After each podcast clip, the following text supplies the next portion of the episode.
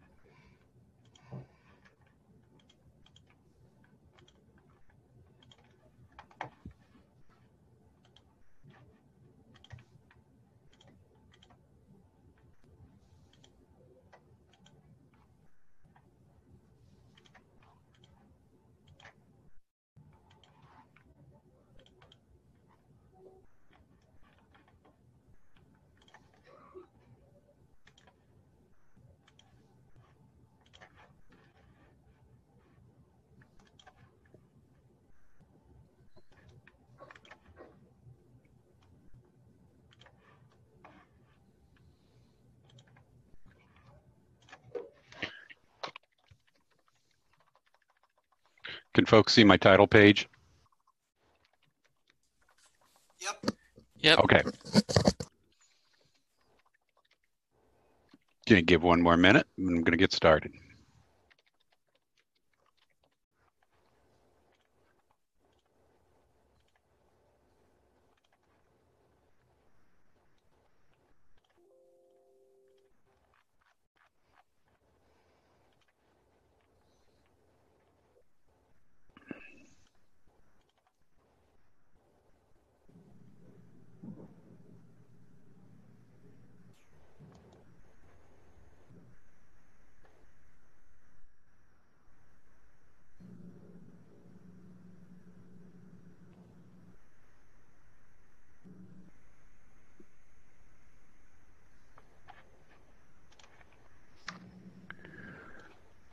So um, today's um, article was prompted by a uh, comment that was made to me by a resident, and I'll get to that.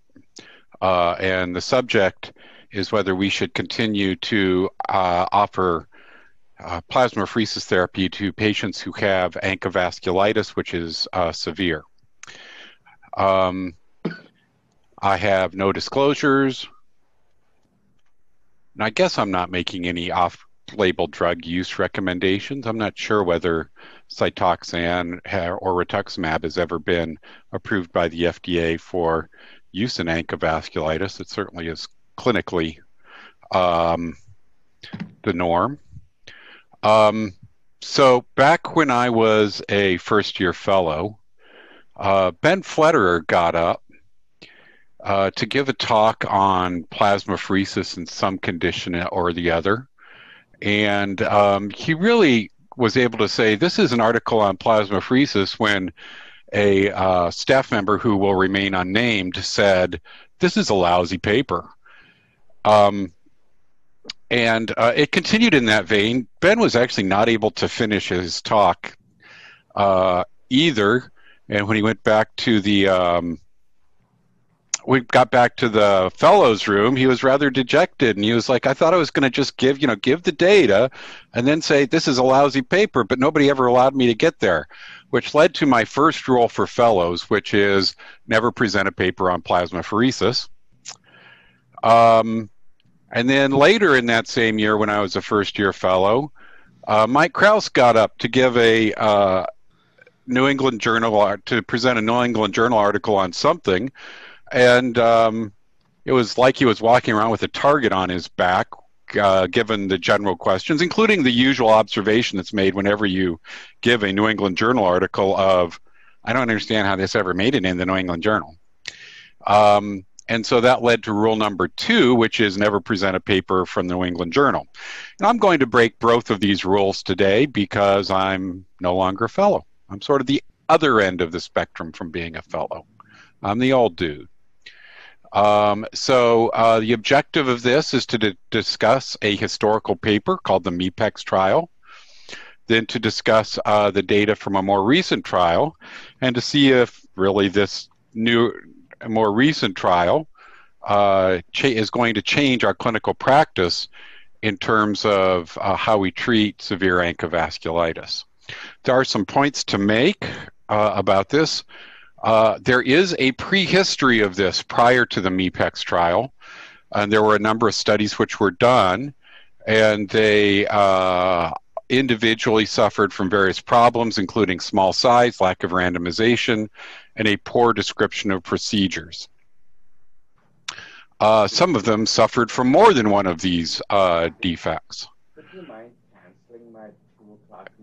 Um, I would also like to point out uh, if you ever get asked this, that there are in fact no randomized trials supporting the use of plasmapheresis for pulmonary hemorrhage in Goodpasture's nor in pulmonary vancomycin, despite that being one of the conditions in which we recommend it. Uh, the history of that is that there was a trial of 10 people who received plasmapheresis. I believe this is this was actually prior to the Goodpasture's and um, uh, be, before ANCAs were readily available, but after um, anti-GBM was readily, readily available, uh, back in the 80s there was a trial where they took 10 people with um, pulmonary hemorrhage uh, and uh, did plasmapheresis and had um, good outcomes in nine of them, compared them to historical controls, and the author said, well, we should probably plasmapherese everybody. And that's where that has come from. I believe there's still no randomized trial um, in those condi- in that condition. Uh, my own uh, anecdotal experience is that if I had a patient who had ANCA due to good pa- due to anti-GBM disease, uh, or excuse me, had anti-GBM disease resulting in pulmonary hemorrhage, uh, I would be very loath not to plasmapherese them on the basis of a single uh, very bad outcome. Um, okay, come on. Yeah. Last point. This is not a theoretical talk. Uh, for those who are new to Iowa, uh, we will see ANCA We have a lot of ANCA, ANCA here, and it tends to occur in winter. So uh, I suspect you are going to be able to use your um, the information from this talk and make your decision about whether to pay attention to this latest paper uh, sometime in the next couple of months, two or three months. Uh, ANCA vasculitis is the most common RPGN. Kidney involvement occurs in 70% of patients. 30% of patients don't have it, mostly a lung thing. And uh, there are plenty of studies showing that immunosuppressives and steroids can uh, prevent end stage renal disease. And certainly there are studies from the early 70s uh, demonstrating uh, that steroids prolong life. Uh, the MEPEX trial is the one that I've always been quoted, and it's the criteria that I have always used uh, to determine whether somebody needed plasmapheresis or not, partly because it was rather clear cut and had simple criteria. So this was a randomized trial of uh, plasma exchange, seven exchanges given over two weeks, and versus IV methylprednisolone 1,000 milligrams a day for three days in biopsy-proven ANCA-associated systemic vasculitis, whose serum creatinine was greater than 5.8 milligrams per deciliter, and that is chosen because this was a Euro trial and they used micromoles of greater than 500. I would also point out that this is not how we treat patients anymore because you don't do plasma, make your decision for somebody with severe vasculitis. Are you going to give plasma exchange or are you going to methylprednisolone? We throw the whole kitchen sink at them uh, and do both. So, uh, at least in my experience, the primary outcome of this was dialysis independence at three months with secondary outcomes of renal survival at a year, patient survival at a year, and severe um, adverse events. Um, they used oral cyclophosphamide. This was before the era of rituximab uh, on a particular schedule, which is fairly straightforward. Uh, at six months after oral cyclophosphamide, they used um, azathioprine, two milligrams per kilogram, uh, starting at six months, and uh, it could be continued uh, beyond the 12 months of the trial if the if the staff felt like it. The uh, oral prednisolone was one milligram per kilogram per day, tapered as per the schedule there. And again, the pheresis was seven treatments within 14 days, and the uh, Solu-Medrol was 1,000 milligrams a day for three days. If you had uh, anti-GBM disease and you had ANCA those with dual antibodies were excluded. If you had been on dialysis for greater than two weeks, you were excluded. Notice that's greater than two weeks. We'll compare that with the later trial. Uh, you, were, you had to be between the ages of 18 and 80. If you had HIV, hepatitis B, hepatitis C, you were excluded. If you had alveolar hemorrhage, you were excluded and went straight to plasmapheresis at that time. And if you had some evidence of uh, chronic kidney disease one year before entry, you were also excluded. Uh, this is what happened. They screened 151 patients. 14 got excluded, 137 randomized, slightly more randomized to plasma exchange. Uh, there were 11 deaths in the methylprednisolone arm, 11 deaths in the plasma exchange arm, but there were more cases of ESRD, or at least dialysis at three months, in the methylprednisolone arm than there were in the plasma exchange arm. Um, the um, at three months, they evaluated the primary endpoint. Uh, in uh, each group, there were five, there were more deaths and more ESRD that occurred over the course of the next nine months. Uh, and uh, there were 29 dialysis independent patients here and 41 dialysis independent patients uh, on those who received plasma exchange. Uh, and there were fewer patients who were described as ESRD, which I find a little bit confusing, and I wish somebody would explain to me. But um, the uh, your standard baseline characteristics chart And you can see that the p-value was not high on both of them. Their randomization seemed good. Excuse me, the p-value was not low on anybody.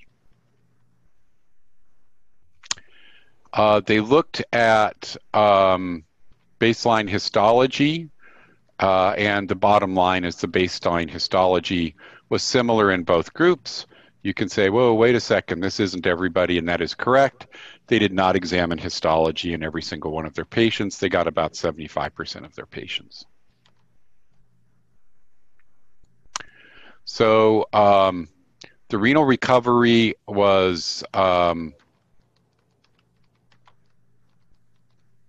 better, significantly better in the plasma exchange group uh, at three months. The alive and independent at dialysis was better uh, in the plasma exchange group with a significant p value. And then um, in each group, there were two patients who progressed even after renal recovery to end stage renal disease. The patient survival was no different, was not influenced by age nor uh, MPO versus uh, PR3. And the causes of death were largely infection, some pulmonary hemorrhage, and cardiovascular disease, which is the same story we've always had from vasculitis and its treatment. Adverse events. Uh, thrombocytopenia uh, appears to have been more common in the plasma exchange group. Not any surprise there. Um, the infections were similar, leukopenia was similar, uh, and everything else was similar. So a little bit of thrombocytopenia from plasmapheresis. Can't say I never hurt anybody, but it was generally is relatively um, short short lived.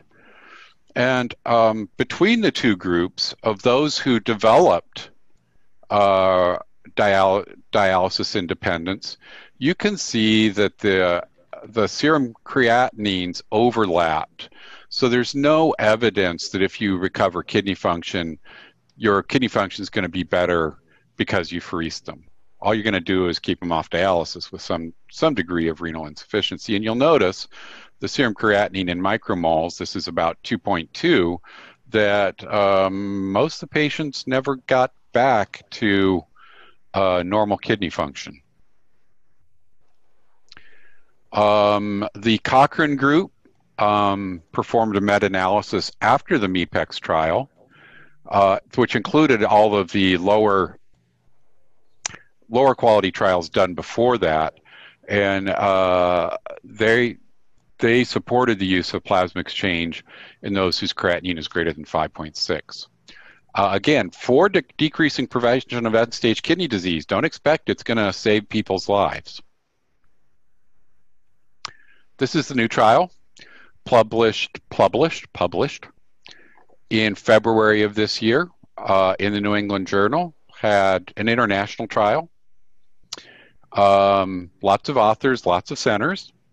Uh, it was a two by two trial, uh, and one one try one uh, dimension was to evaluate plasma exchange versus no plasma exchange and uh, the other was to um, evaluate higher versus lower doses of oral glucocorticoids in subjects with severe ANCA-associated vasculitis.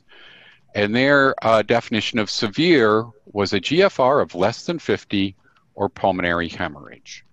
At this point, uh, you can say to yourself, wait a second, are you saying that if I had somebody who noticed hematuria, came to me, had a GFR of 48, and in my in my uh, workup, not expecting anything, I found a positive ANCA, that that person would have been randomized to plasma exchange? The answer is, yep.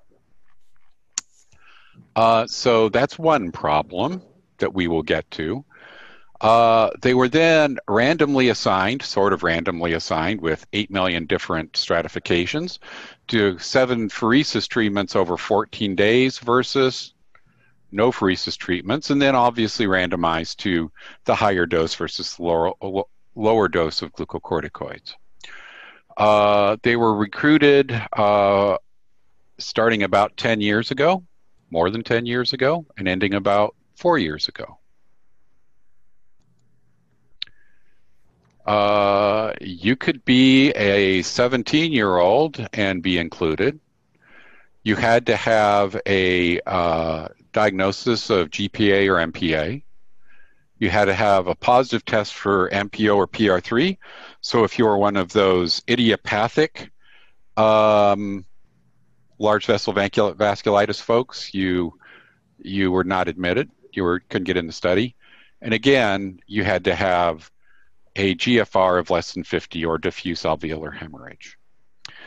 Again, the exclusion criteria were anti-GBM antibodies or a renal biopsy showing linear IG deposition. So I assume that if, for instance, you were anti-GBM uh, negative but had IgA linear deposition, you would have been excluded from the study. You could now be on dialysis. Remember, the other trial was 14 days. In this case, uh, you could be on dialysis for 21 days prior to randomization and be entered into the trial. Um, uh, true youth was an exclusion. Pregnancy was an exclusion. And uh, you could get a dose of IV cyclophosphamide. You could get 14 days of oral cyclophosphamide. You could get rituximab. Uh, so you could have been in the last 28 days. So you could have had your disease for nearly a month before entering into the trial if somebody had just treated you a little bit. So that's kind of loose. Before you got randomized, local uh, investigator had to make a choice whether he was going to do an induction with oral or IV cyclophosphamide or rituximab. So you um, entered into the trial. The local investigator said, um, this is what I'm going to treat you with, and then we'll see whether you get um, plasma exchange or not. And then you got stratified. Age 60, less than 60, serum creatinine, MEPEX criteria or not. Anti, uh, were you um, anti PR3 or anti MPO? Uh, did you have no pulmonary hemorrhage, not severe pulmonary hemorrhage, or severe based on, yeah, you were coughing up blood, but what was your PO2? That was what defined the difference between uh, the severity or the not severe. And finally, the planned induction therapy. So there were, while you were randomized, to a certain extent, people were, later people were driven into randomization. I categorize, I suspect, by the stratification. Uh, other treatments, um, you got one gram per day of methylprednisolone for one day to three days. That's not quite standard treatment, at least not around here.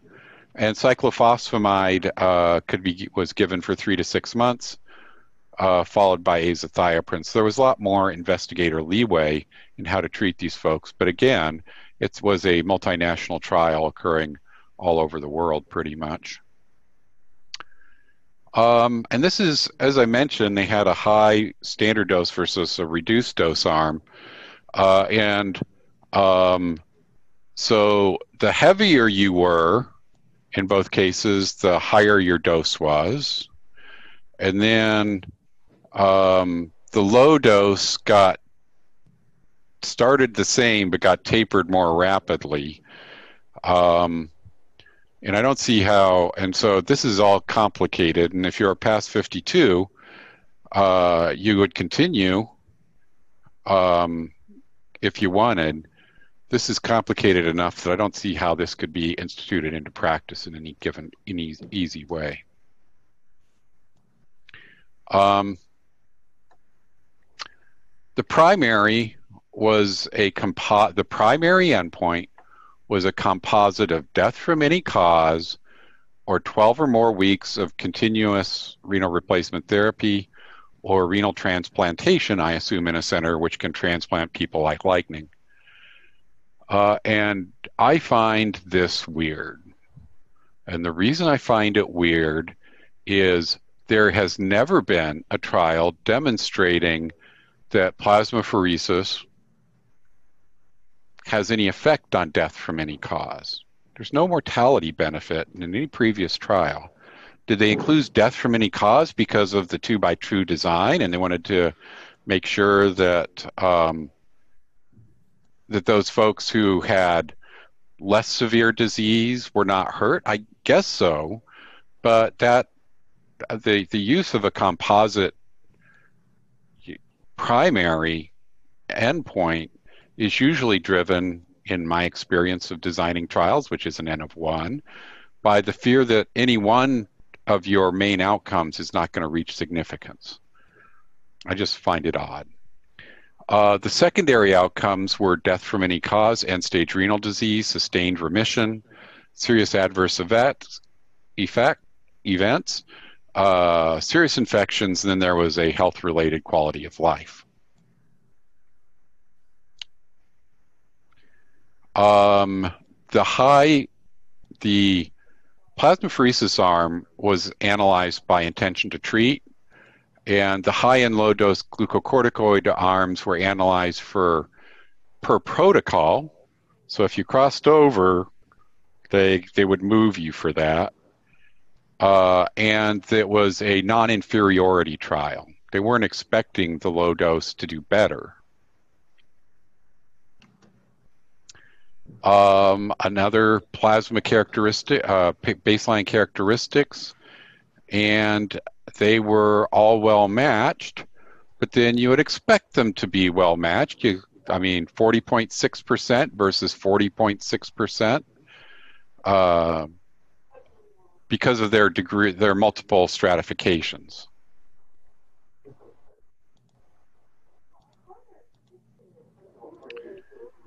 And the primary analysis uh, of their primary endpoint of death or end-stage renal disease uh, showed no difference in the p the confidence intervals all contained one.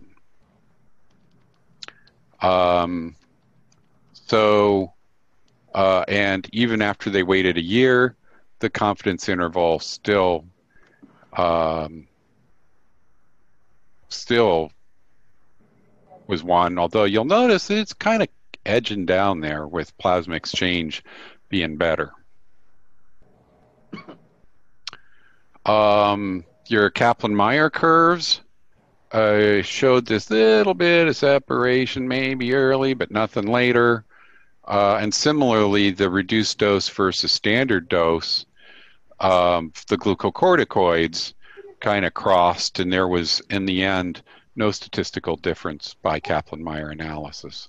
Ugh. I agree. The secondary endpoint of uh, of death from any cause was was also the same between two groups, but again, based on previous trials, I wouldn't have expected it. The real question was uh, sustained remission versus end-stage kidney disease, and um, you didn't see a difference, but I'd also point out that you're analyzing people who uh, have GFRs, which are quite good, and you wouldn't expect necessarily either, certainly plasma exchange to have done anything for that group. Uh, serious adverse events, um, no difference in infections.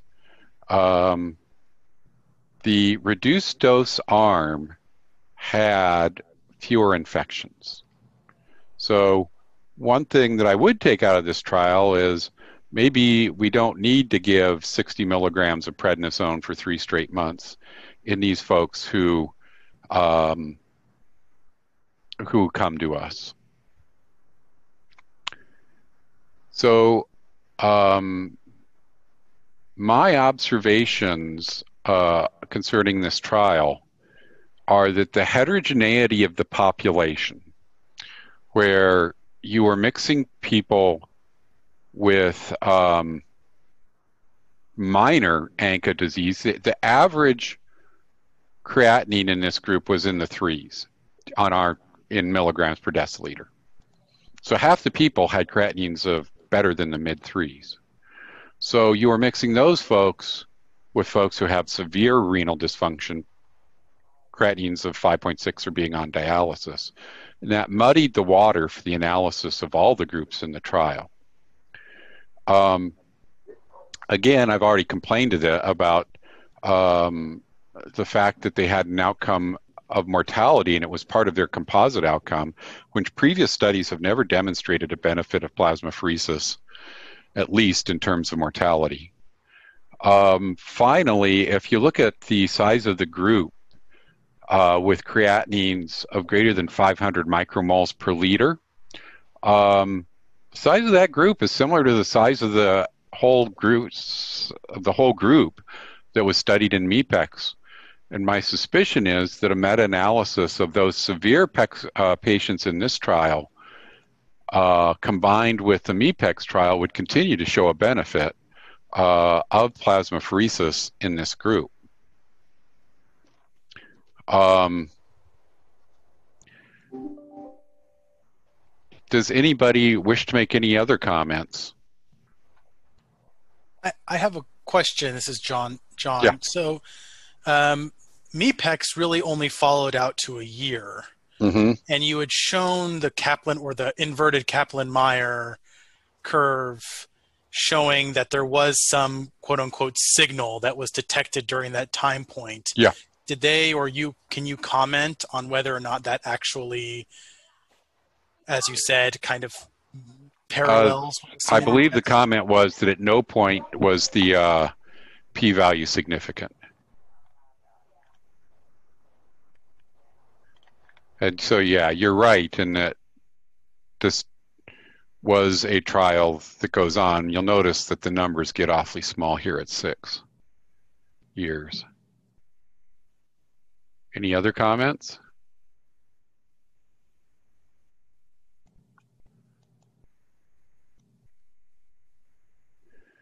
So I was, uh, it was last uh, spring, and uh, we had a patient, and I was like, we should start on the MEPEX trial. And the resident said, well, we have this trial that shows plasma exchange doesn't help in ankylosing. He was right on top of reading his New England journals, and I didn't have a lot to say to him then.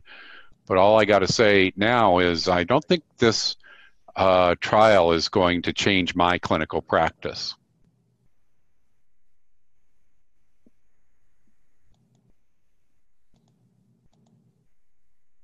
Any other anybody wish to uh, take the pro position against my con position?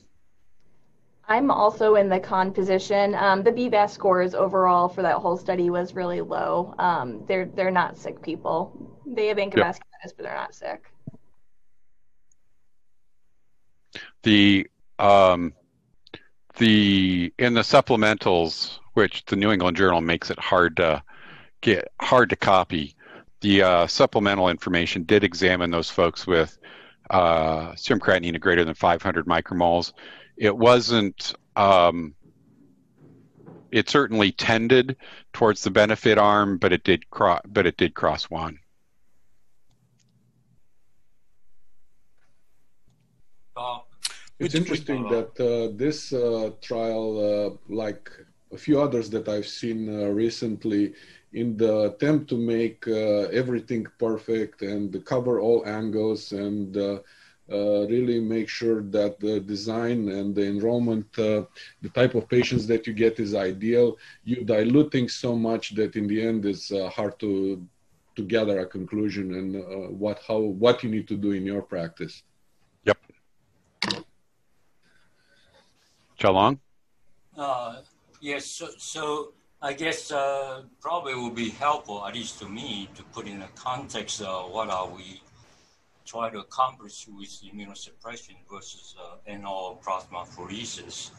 So let's say if uh, we believe, I think there are some, um, my limited understanding, there are some evidence ANCA uh, is mediated by the antibody, right?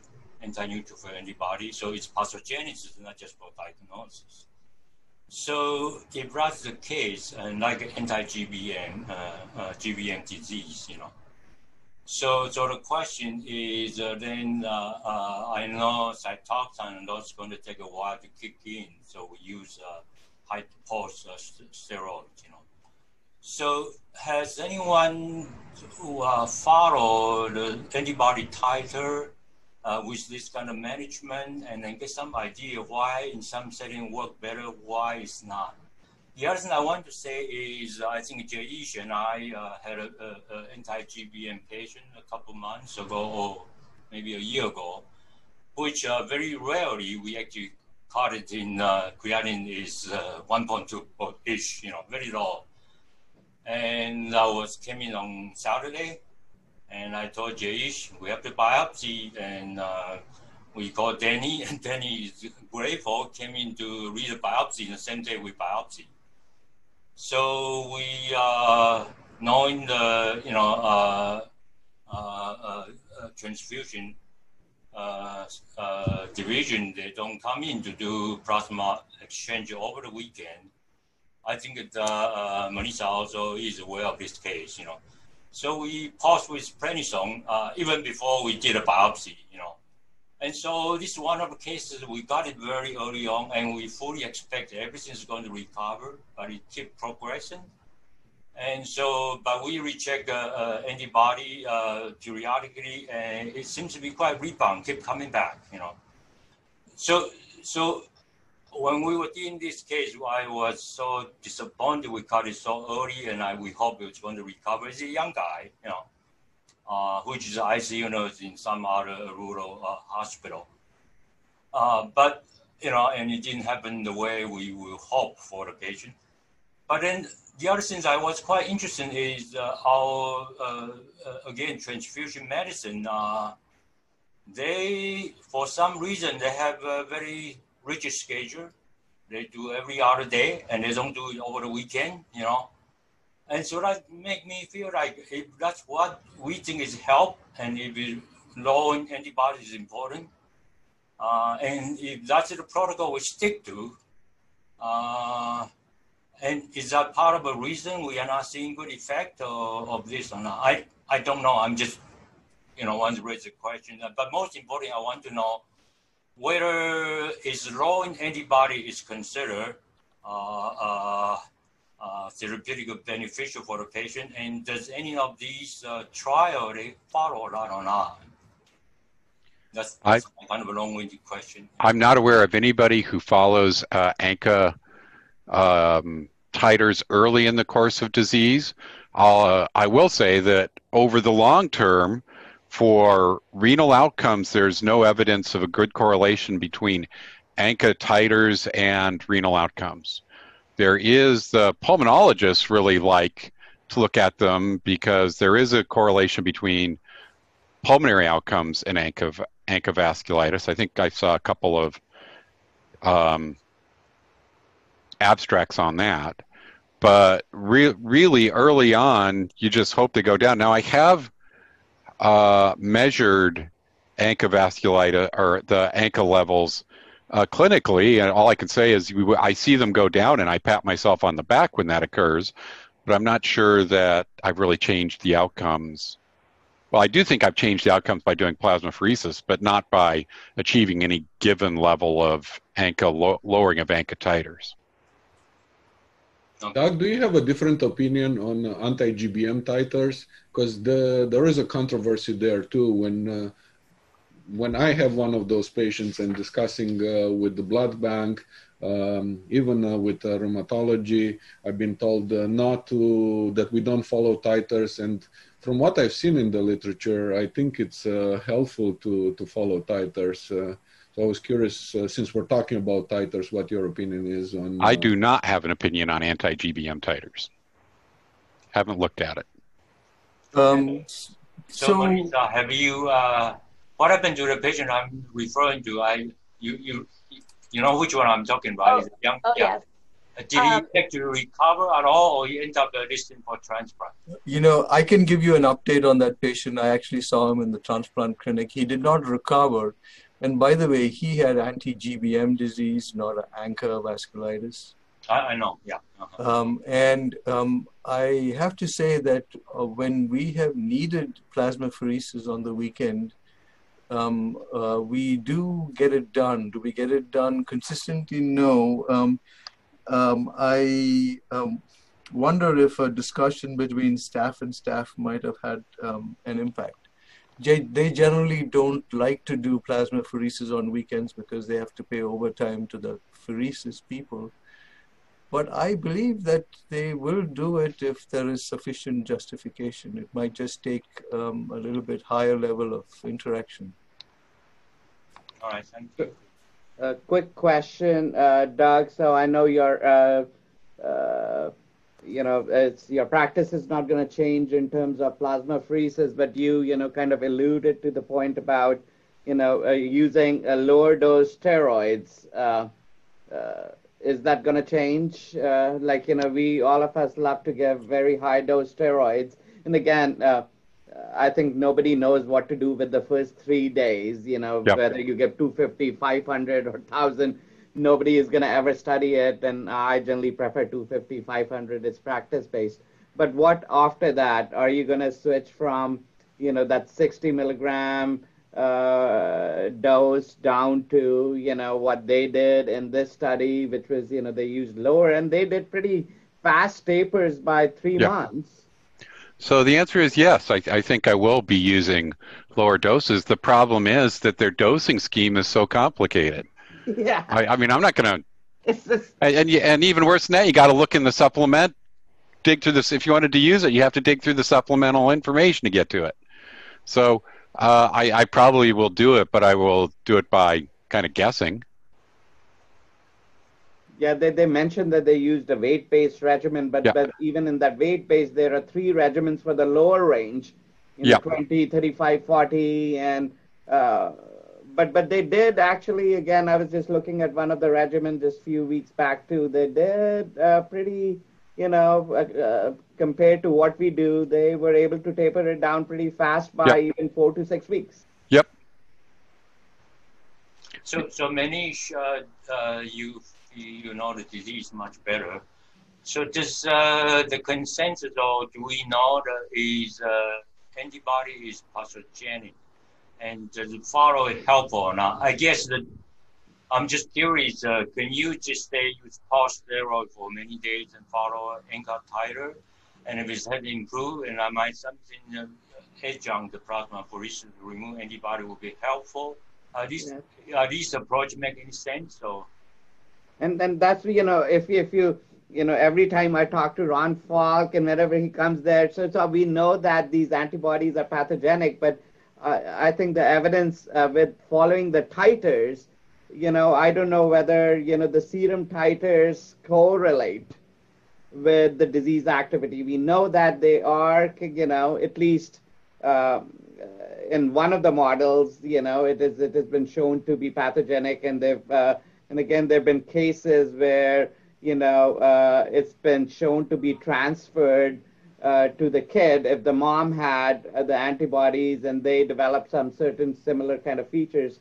But I think the controversy still exists about following uh, the serum titers and whether they correlate with disease activity. And I don't think there's an answer to that. Uh, my practice has been I generally do check it if it goes away, you know. And again, if there's a disease activity which returns, and I'm, I check the titers again, and if they're high, I follow them very closely. But I still follow with you know my usual clinical parameters and lab parameters. Uh, otherwise, And and if the uh, serum, my my own observation is is that if the serum titers stay high uh, after your seven antibody treatments, the uh, you're the they're not going to prolong them. I mean, the standard is Yeah. to give seven and you're done.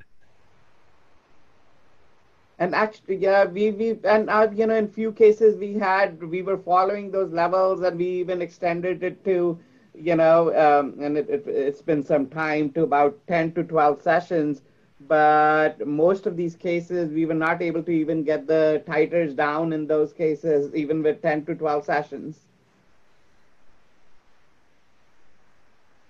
So I think uh, the question about uh, titers, uh, I think what we where we have some info is if you have a disappearance of the antibodies, then uh, obviously the prognosis is better. If they reappear later, uh, again, uh, disease is active as you would expect and less likely to respond to repeat treatment. But as as far as following titers, I agree with everybody. I don't think there is data there. And to Manish's uh, question on steroids, uh, you know, when you talk with the guys at Chapel Hill, they tell you that we are over immunosuppressing everybody mm-hmm. and that uh, 125 or even 250 of Solu-Medrol are all that somebody will need for for induction, and then for maintenance, uh, the the sooner uh, you are able to taper down the steroids, the better, because we've gotten used with uh, really high doses of immunosuppression in general and steroids in particular. Agreed. I think a harder question that I would ask is in patients that had already gotten Solu-Medrol or uh, are having a or some other immunosuppression uh, who are presumably at higher risk for for uh, opportunistic infection uh, whether or not this would sway your likelihood of pheresing them. And I don't have an opinion on that, but I was curious if anyone was brave enough to comment. The uh, standard that I have seen here is that uh, folks do that we here have done both. we have given three days of some some amount of Solu-Medrol, and we plasmapherese them if their creatinine is greater than 5.6. So yes, we may be uh, over over treating people, and that may be resulting in greater um, greater infectious complications. But I don't think we've looked at that. And you know, we got a lot got a lot of patients over the years who've had ANCA here.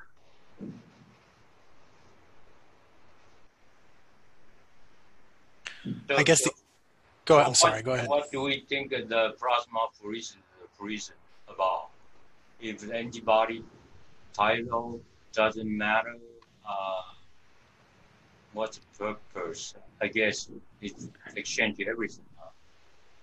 That's yeah, some I, kind of a evil stuff more than. Uh, you take out the evil humors and you do seven exchanges, and generally you're done. Yeah, without knowing exactly what we follow, I mean, seven, ten, uh, 12 but that's why I asked about anti-GBM because on anti-GBM I do follow the titers and uh, I'm looking for them uh, to to drop and that's when I stop. I don't do just the the seven treatments.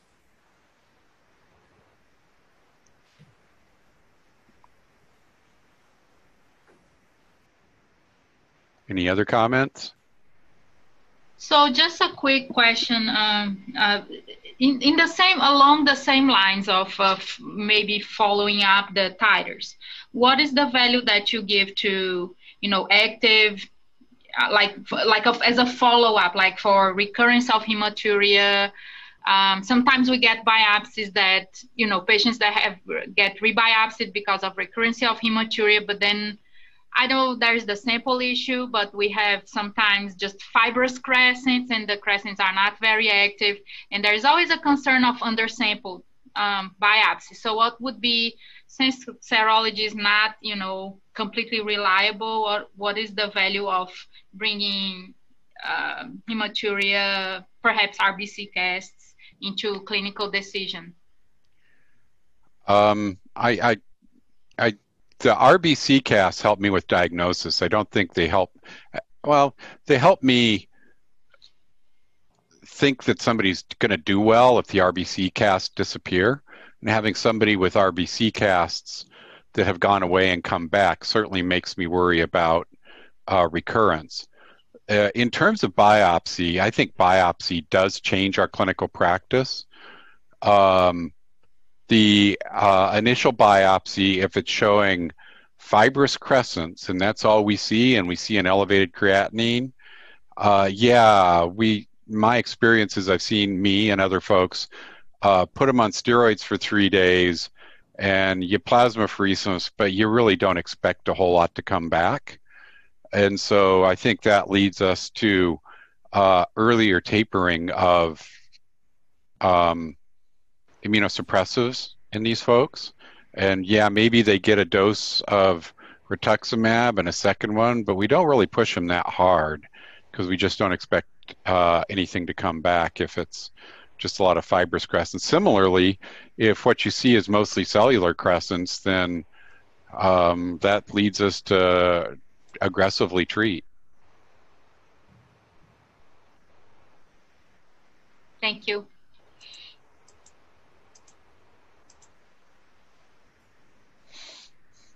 I think uh, since there's a little bit more time, I just wanted to comment about the difficulty of of changing clinical practice. Um, you know, this I I haven't read it nearly as detailed as as you have, Doug, but um, you know, this does sound like a very large clinical trial that accrued patients over many years, um, and yet uh, I think we've justly raised a lot of questions about how we can apply it to a much smaller trial um, that was that captured data over a shorter period of time where it's easier to find significant differences. And i mean to me i think i would continue to plasma exchange people but i am kind of skeptical of you know when if ever are we going to get a clinical trial that's large enough over a longer enough period of time to to stop doing something in a disease that we worry is going to cause you know ESRD. Uh, I think my yeah. point is that I think the our desire to do something uh, may be kind of a bias for us to um, to uh, change our practice. I I yes, um, and it, you're right in that this trial had a longer follow up than the earlier trial. I'd also say that uh, having somebody not on dialysis for two years when otherwise they would be, even if they later go on to end stage renal disease, that is a that is a benefit to the patient. Absolutely. I agree with John in, in a sense that nephrology we have a we have trouble believing um, randomized controlled trials when they're available, we, you know, always tend to say, oh, you know, that population is not the population. Or, I mean, I, I agree this isn't going to change my practice, but I feel like we tend to do that. We have trouble changing our behavior. Like right now, SGLT2, I mean, what kind of evidence do we need? They withdrew the DAPA trial because of a benefit, you know. When are we going to start prescribing? You know, when are we going to start changing our behaviors? We, we have trouble. And we have to start acknowledging that too. Yeah, that is certainly the case. That um, the the cardiologists found, find trials that have a absolute benefit of 0.5 percent or less, and it immediately changes their benefit their their practice. Uh, but you're right. I mean, like I said, I've been coming to these um, to these for 30 years, and we are a highly critical subspecialty.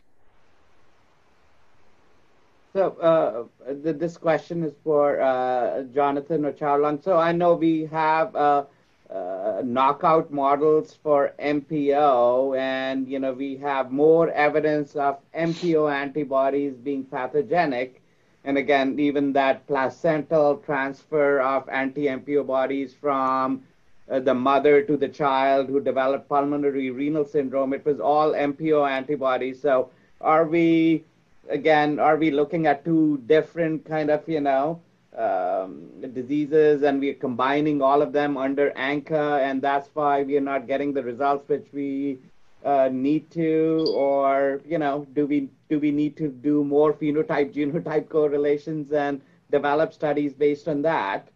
Because uh, all the evidence when we look at you know, not all but majority of the evidence uh, about ANCA being pathogenic and which has been proven is, is again mostly in MPO antibodies. And plus, we also know that ANCA antibodies are not just MPO and PR3. There's lactoferrin, and there are a lot of other antibodies which we still don't pick up. So it's this kind of heterogeneous kind of a field. The um, you know, the outcomes of the sub of that those sub studies, MPO versus ANCA, were consistent with the main outcomes in both of the trials we're talking about. So in MEPEX, both MPO and PR3 showed showed effect, and in the PEXIVAS trial, there's no effect in either Either. MPO or PR3. Um, I I think you know in general MPO is a worse disease than PR3. I think it has worse outcomes. I thought PR3 has worse outcomes. Good question. Maybe we should sick a fellow to to make sure which of us is right. Um, I, I thought that MPO was more likely to recur. Minok, no, no. she said PR3. PR3, and I, PR3. I- yeah, I It's think I think it's PR3. It's Okay. PR3 is the worst one. Okay. Although interestingly, MPO I think is more associated with infections, and there's like a new article that just came out related to that. So it, they they may be different. That'd be interesting to see. Yeah, so meningitis we don't follow this literature very well. So, so if I if I heard you right, you said uh, pathogenic is more associated with MPO antibody, not PR3. And Yes, that and that, might be the if PR3 is uh, correlated with disease better and is not pathogenic. That would speak to whether the the antibody is really uh, pathogenic or not for the C-ANCA PR3. So, so I guess the, uh, without a better understanding of the disease pathogenesis and then uh, uh, what are the markers to follow disease, I think there is always going to be a controversy and subject to individual practice uh, preference. You know, uh, yeah, that's uh, that's um, as much as I can comment because I don't follow, I don't do experimental model because I don't follow literature on this topic well. and it's, it's it's surprising that all the you know all the reports and again Melissa and you know Bharat and I had published on hydralazine associated you know drug associated ANCA vasculitis too. It's all it's always actually MPO, very high titers.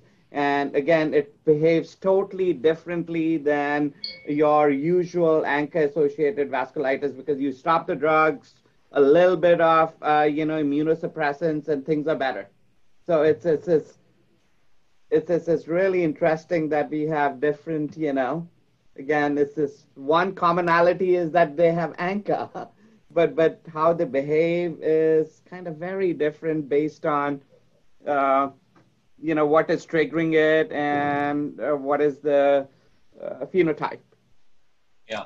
So, so many, do you think we have enough uh, patient to stratify into MPO versus the PR3 and to some kind of uh, at least uh, study to uh, uh, uh, uh, retrospective look at whether the potential difference and maybe even going forward with kind of a more prospective study. This, you know, I mean, given that we have a large population of patients. I I think we have enough cases, and again, you know, uh, uh, Melissa and I were looking at some of the previous, you know, our database. So we have really good number of patients, and I think we need to do something prospectively. That's where the need is because I've always been really surprised that you know we have more ANCA than uh, you know people would expect uh, in in this kind of a location. Every time I speak to somebody from outside, they're like, "Oh, we don't see enough ANCA," and I'm like, you know, we are loaded with, you know, every uh, two or three weeks uh, we get somebody with ANCA vasculitis. So this is more than I think, you know. Uh, I think it needs to be prospectively studied, and we need to have a database here too. And I think we have the numbers. Yep, and we're in the process of doing all of that um, as well. So hopefully before too long we'll start the prospective, and then we're we're trying to catch up with more of our retrospective patients here. So yep. That's, So that's it would be very good to compare. Melissa, you're you're the one spearheading that. hmm Uh, with yep with Dr. Sneja and Dr. Joel.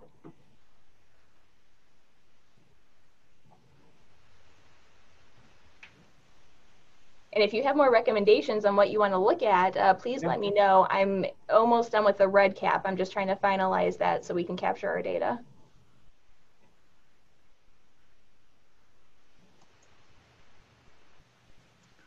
Okay, I think we've reached the end of our hour.